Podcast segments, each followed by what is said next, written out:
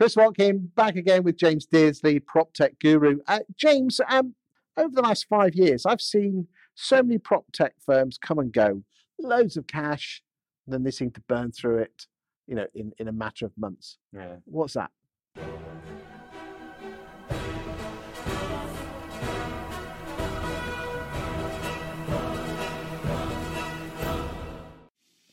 It's a difficult one, isn't it? Because um, I, I, think the, the, wider industry can be very critical of technology firms, you know, raising loads of money, and obviously there's you can raise money through private markets and uh, you know angel investors, or you can go through Series A to E and then IPO, uh, and, and, there's often a lot of uh, criticism there. Um, I, I, would argue that they, first and foremost, in a lot of cases, they need to raise that cash to scale. Um, and, and, I think that speaks for both uh, UK market. They need to raise that money to because you know let's be honest, there are thousands and thousands, tens of thousands of, of agents, and they need to prove that concept and, and, get it in, and that costs money. So there is a reason they need to do it. There is a, I mean, I think speaking frankly to to prop tech firms, in in a lot of cases, and I'm not talking of all. You know, I was a, an old founder. I'm 43 now. I, I founded um, Unissu in my late 30s, and I'd been around a bit, and, and, I wasn't didn't have that sort of vanity and ego around raising money. But I, I think I can be critical, um, in some instances, again, not all, of you know some of the founders of, of companies can be quite young and inexperienced, and you know suddenly you've got a load of money stuck in your bank account, and and people really believe in your vision, and and in all seriousness, speaking from that absolute knowledge when you have been banging the drum for the changes that need to happen within an industry, for I mean, let's you know, let's talk about fundraising. It probably takes the best part of nine months from the idea of we need to go and fundraise to actually getting any semblance of, of understanding that we've got money in the bank. That is ridiculously difficult for them to do. They put their heart on the line as mm. founders to, to raise that money. They have to speak to hundreds and hundreds of people, get rejected by hundreds and hundreds of people, and there might be five or six that suddenly believe in that vision.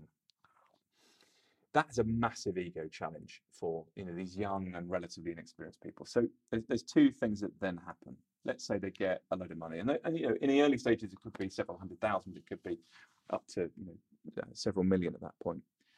Um, the next thing, there are two things that happen. Number one, they get a load of cash and they just splash it on vanity items like you know merchandise and all that sort of stuff, which to the outside industry may be a bit reckless and, and stupid. But fancy offices, staff. Yeah, well, staff with staff has always been planned in.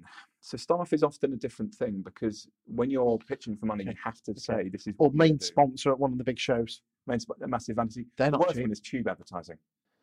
Oh my god, the amount of times I see people and in particular, I suppose it makes sense for them holiday rent people who've got you know massive tube advertising in London, and it's just a load of money just flitted away. But with staff, it's planned in. With marketing spend, they have to apportion marketing. Investors have to see how they're going to spend their money over an 18-month window. That's normally how long um, an investment cash runway will last. So a lot of that would have been planned in, but still to the outside industry is conservative and you know very specific and organized and planned, it can seem reckless.